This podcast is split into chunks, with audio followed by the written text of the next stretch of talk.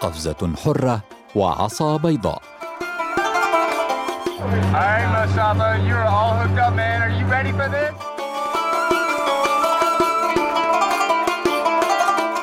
لما باب الطيارة اتفتح كان بالنسبة لي مرعب جدا فكرة إن أنا سامع صوت الهواء. قوي إزاي؟ أربعة آلاف متر ومصطفى. على بعد خطوة واحدة. قفزة حرة نحو عالم لا يراه. أنا اتولدت مش بشوف. لكن مصطفى قرر اكتشافه. كل التجارب اللي أنا عملتها الحقيقة مش هدفها المغامرة في حد ذاتها. يعني مش عايز أبقى جيمس بوند. كان هدفي إن أنا أجرب إحساس الحاجة دي عامل إزاي. مهما حد يشرح لك مش زي ما تجرب لنفسك. في العالم 36 مليون كفيف يعيش أغلبهم ظروفا صعبة. تسعة من كل عشرة فقراء. والمجتمع لا يرحم. وبدأت أشوف رؤية الناس في الأول إزاي هي فيها إعاقة لينا. هو خايف إنه يخليني أسافر خايف إنه يخليني أقوم بنفس الأنشطة اللي بيقوم بيها زميلي خايف إنه يديني مسؤولية. المسؤولية واجب وفرصة. حملها مصطفى كمال وتحدى ونجح. في هذا البودكاست الكفيف. كيف يرى؟ وكيف يتجاوز الإعاقة في الجسد والعوائق في المجتمع؟ ليرى. هذا بودكاست فصول. محمود الشعراوي أعد هذه الحلقة وأخرجها أحمد الضامن.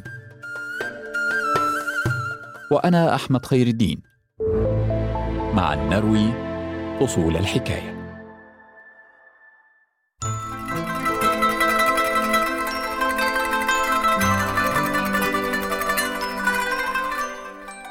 القاهرة في ثمانينيات القرن الماضي.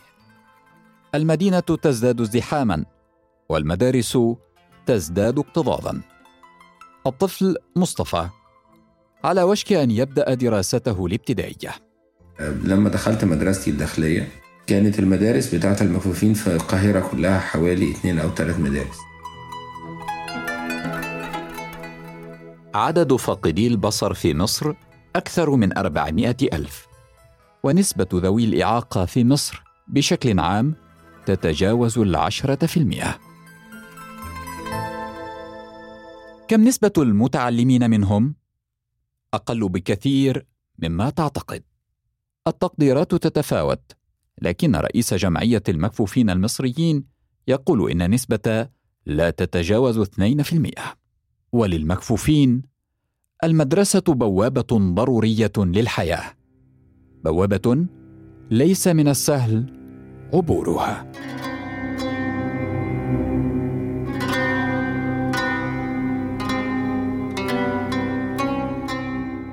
أفتكر أول يوم رحت في المدرسة. كان يوم مرعب جدا لأنه اليوم ده هو أول يوم والدتي كانت تسيبني في المدرسة عشان أقعد في المدرسة الداخلية آه، لمدة أسبوع. وأنا كنت متضايق جدا طبعا إن أنا مش هروح معاها البيت.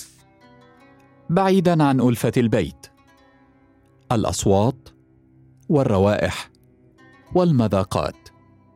بحث مصطفى عن الألفة ودليله وعيناه في اللعب يداه.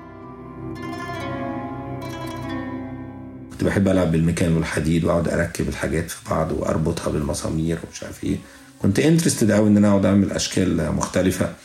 وما كانش بيهمني قوي فكرة الصورة اللي على العلبة اللي إحنا لازم نعمل زيها. بس كنت دايما بحب قوي فكرة الأشكال. وكان معايا اللعب بتاعتي كنت حاططها على الكنبة اللي تحت الشجرة بتاعت المدرسة. كنت عامل دكانة لعب وكنت بخلي صحابي يجوا يلعبوا معايا فيها.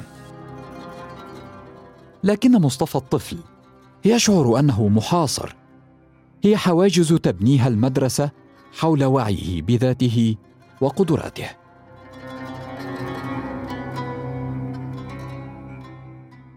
كان إحساس غريب جدا إنه إن أنا هقعد في مدرسة والمدرسة أشبه بالجيش يعني طريقة المدرسة طابور بتاع الصبح وعندنا طابور الغداء وطابور العشاء وطابور الفطار وطابور للنوم وطابور للعدد.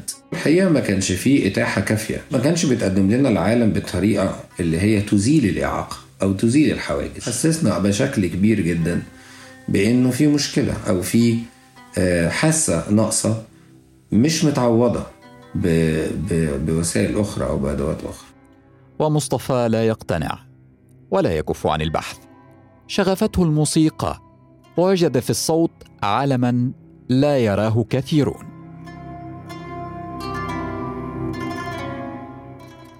أنا بحب المزيكا جدا يعني فكنت بعزف مع فريق موسيقى وكنا بنعزف حفلات ولما كنت عايز أدخل معهد موسيقى عربية وفي الوقت ده عميد المعهد رفض إن هو يقبل مكفوفين نظرا لرؤيته لأن الأشخاص اللي عندهم إعاقة بصرية لا يستطيعوا إن هم يدرسوا بنفس الشكل اللي ممكن يدرس بيه الناس اللي ما عندهمش اعاقه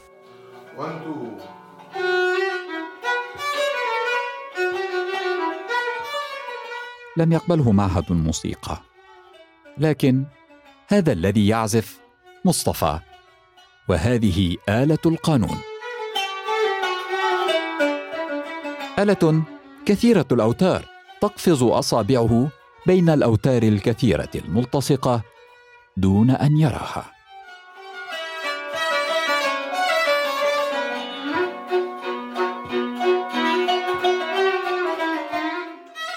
قانون آلة كبيرة فيها حوالي 26 وتر. آه، قريبين قوي من بعض. كمان في حاجة اسمها العرب واللي هي دي المفاتيح الصغيرة أوي الرفيعة اللي موجودة على جنب القانون الشمال. اللي انت ايديك محتاجة تتعود إن هي بسرعة تنط على العربة المظبوطة وإيديك اليمين تنط على الوتر في نفس الوقت. فدي محتاجة كنت فاكر إن هي محتاجة رؤية. المايسترو الأستاذ صابر عبد الستار. كان جماله في مش إنه علمني القانون. هو كان جماله أكتر في إن هو وريني إن الآلة دي آه، مش معتمدة على الرؤية. مصطفى لا يرى بعينيه لكن منذ طفولته تعود ألا يحتاج العينين. بأصابعه وأذنيه وحواسه ملأ حياته بالرؤى.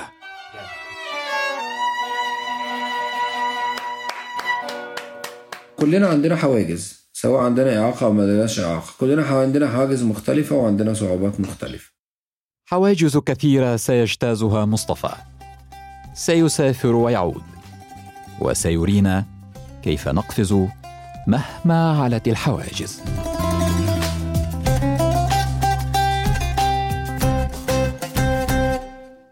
قفزة حرة وعصا بيضاء. بودكاست فصول. الأسبوع المقبل في بودكاست فصول.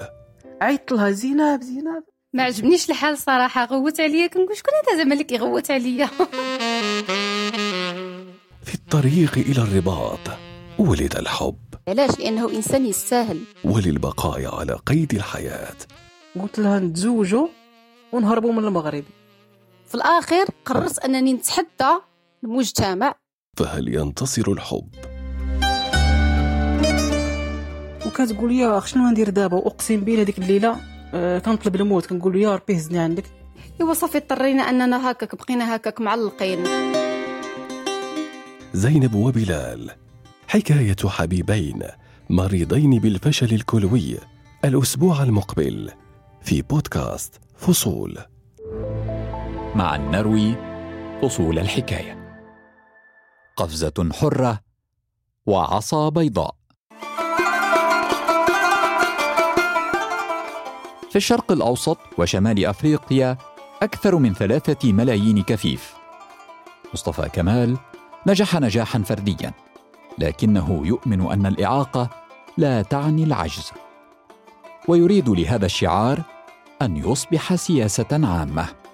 أنا بعتبر نفسي في موقع متميز بما إني شخص عنده زي ما بيقولوا lived experience أو معايشة حياتية لظروف الإعاقة وفي نفس الوقت بدرس في المجال. أكيد أكيد في دول كتير لما تكون السياسات والقوانين فيها ضعيفة بتبقى في مبادرات. على عكس الدولة اللي حاطة ميزانية وعندها سياسة وعندها قانون وعندها تعريف للمصطلحات ووضوح للرؤية أكيد ده بينعكس على الخدمات اليومية طريقة توصيف توفير الوظيفة للشخص اللي عنده إعاقة طريقة توفير التعليم. التعليم والوظائف. هكذا شق مصطفى طريقة. الثانوية من مدرسة النور للمكفوفين ثم جامعة حلوان. يتخرج متخصصا في اللغة الإنجليزية. يعمل في المجلس القومي للطفولة والأمومة وينشط في مجال حقوق الإنسان. لكن طريقه لا تزال في بدايتها. إحنا إحنا في مصر عندنا المشكلة دي الحقيقة إن إحنا بناخد وقت طويل قوي عشان نعرف الطريق. ويمكن مش- دي مش مش الحاجة هنا أو في أمريكا يعني إنه في إنجلترا أو أمريكا. إحنا بناخد وقت عشان حد يقول لنا نروح فين نتحرك إزاي. وبتبقى محظوظ لما حد ياخد بإيدك ويوريك الطريق. بس ده علمني إن أنا أعتمد على نفسي لأنه ما أسهل إنك تخلي الناس تساعدك. يقرر مصطفى أن الدراسات العليا خارج مصر هي الطريق التي يريد أن يسلكها. والامتحان ساعتها كان صعب جالي من إنجلترا مخصوص الورق بطريقه برايل ويعني كان فيه يعني اهتمام شديد. وشوية تنشن كده في الامتحان. المهم يعني بعد وقت الحمد لله وبعد برضو ب... ب... يعني بمساعدة ناس آمنوا بالفكرة ان إن إحنا نقدم. يتقدم لمنحة في جامعة ليدز البريطانية. وقبل المنحة امتحان.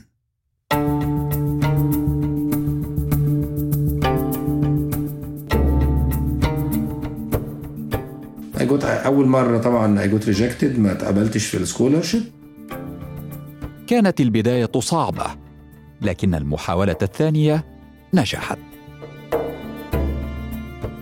حاولت تاني و I got accepted وسافرت ليدز وها هو مصطفى يقفز قفزة حرة نحو عالم جديد.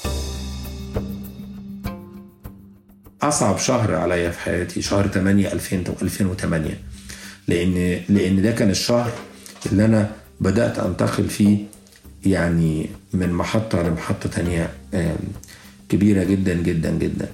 اتعلمت كتير قوي غير اللي في الكتب. يعني اللي في الكتب والاونلاين والمكتبات إحنا كنا ممكن نتعلم وإحنا قاعدين في مصر.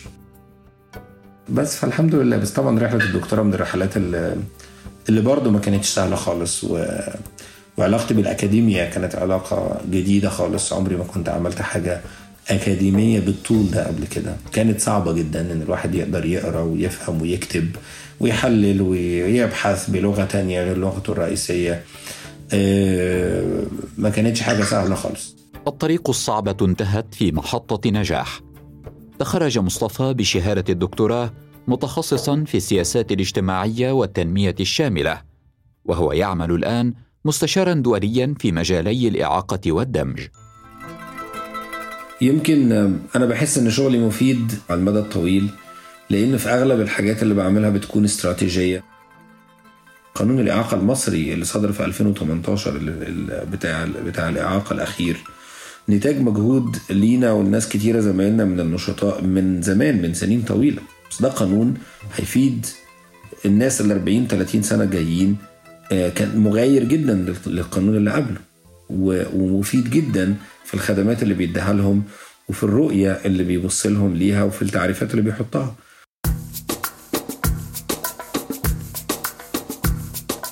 أنا من خلال الفيديوز اللي أنت ب- بتعملها أنا شفت وجهة نظر مختلفة عن الحياة وده شيء قيم جدا. هي تجربة بالنسبة لي لطيفة ممكن تتطور وتشجعني ساعتها بقى إن أنا أجيب zoom والله أنا كمان عايز أجيب ال zoom. زميلي محمود الشعراوي تحدث للخبير الدولي مصطفى كمال بعد أن تعرف عليه، ليس كخبير ولكن ك YouTuber ناجح. السلام عليكم. أخباركم إيه؟ فيديو جديد من مصر. الحقيقة الجو تحفة. جبل المقطم هنا وقت الغروب. جو جميل جدا. ودي الحاجات اللي الواحد آه، يعني بيفتقدها في إنجلترا وبتتميز بيها مصر. الطقس الرائع ده. ينشر مصطفى على يوتيوب مقاطع يوثق فيها مغامراته الاستكشافية ويحكي للمتابعين عن عالم لا يعرفونه. عالم تختفي فيه الصور. عنوان أول فيديو على القناة. الإعاقة فينا ولا في المجتمع. البلوج ده هدفه إن هو يتكلم عن العوائق والمشكلات اللي بتقابل الأشخاص اللي عندهم إعاقات في يعني الدول المختلفة. يعرض مصطفى عالم الكفيف. كيف يرى الألوان؟ كيف يحلم؟ كيف يستخدم الكاميرا؟ ويجرب الغطس؟ والمشي على الحبال والقفز من الطائرة.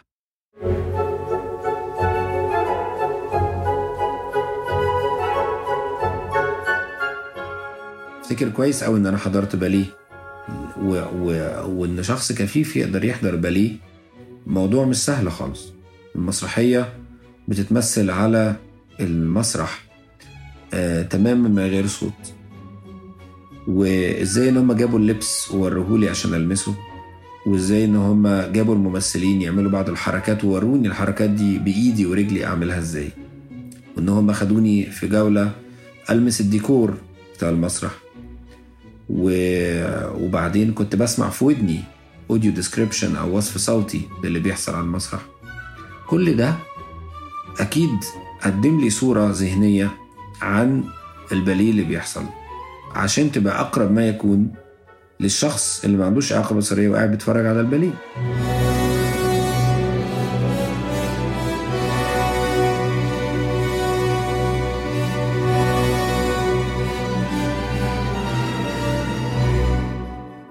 مصطفى جرب أيضا أن يقود السياره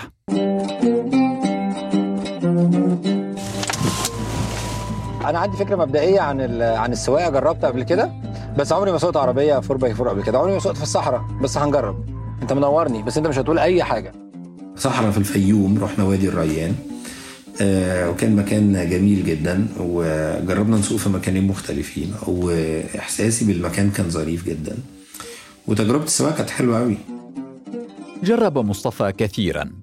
لكن العصا البيضاء التي يستعملها المكفوفون تجنبها طويلا.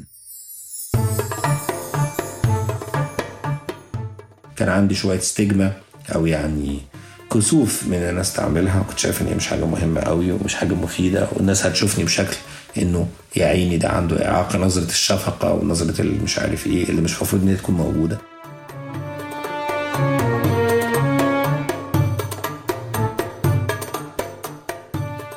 لكن علاقة مصطفى بالعصا البيضاء تغيرت. يقول صارت صديقتي. بس طبعا بعد ما بقيت محتاجها وبعد ما بقيت شايف إنه مش هتفرق خالص بالعكس ده أنا أحب إن الناس تعرف إن أنا عندي اعاقه بصريه عشان تساعدني أكتر وي- ويدوني ال- ال support اللي أنا محتاجه. فمبقتش بتكسف منها. خدت تدريب عليها لما جيت هنا في أول الجامعة.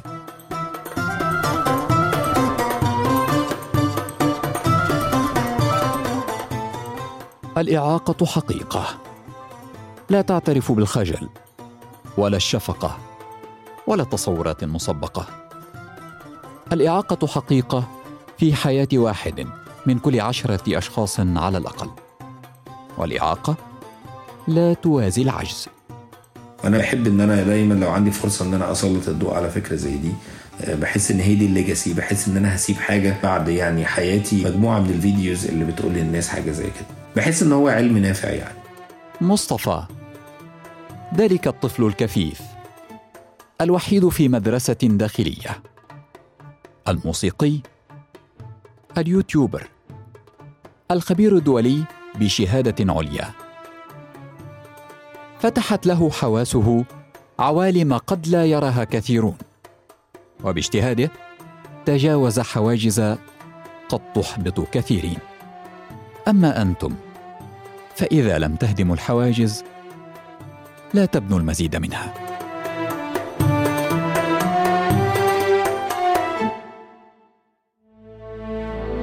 بودكاست فصول. نروي معا فصول الحكاية. اشترك في الحرة بودكاست على Apple Podcast و Google Podcast. وتابعنا على Spotify YouTube وساوند كلاود.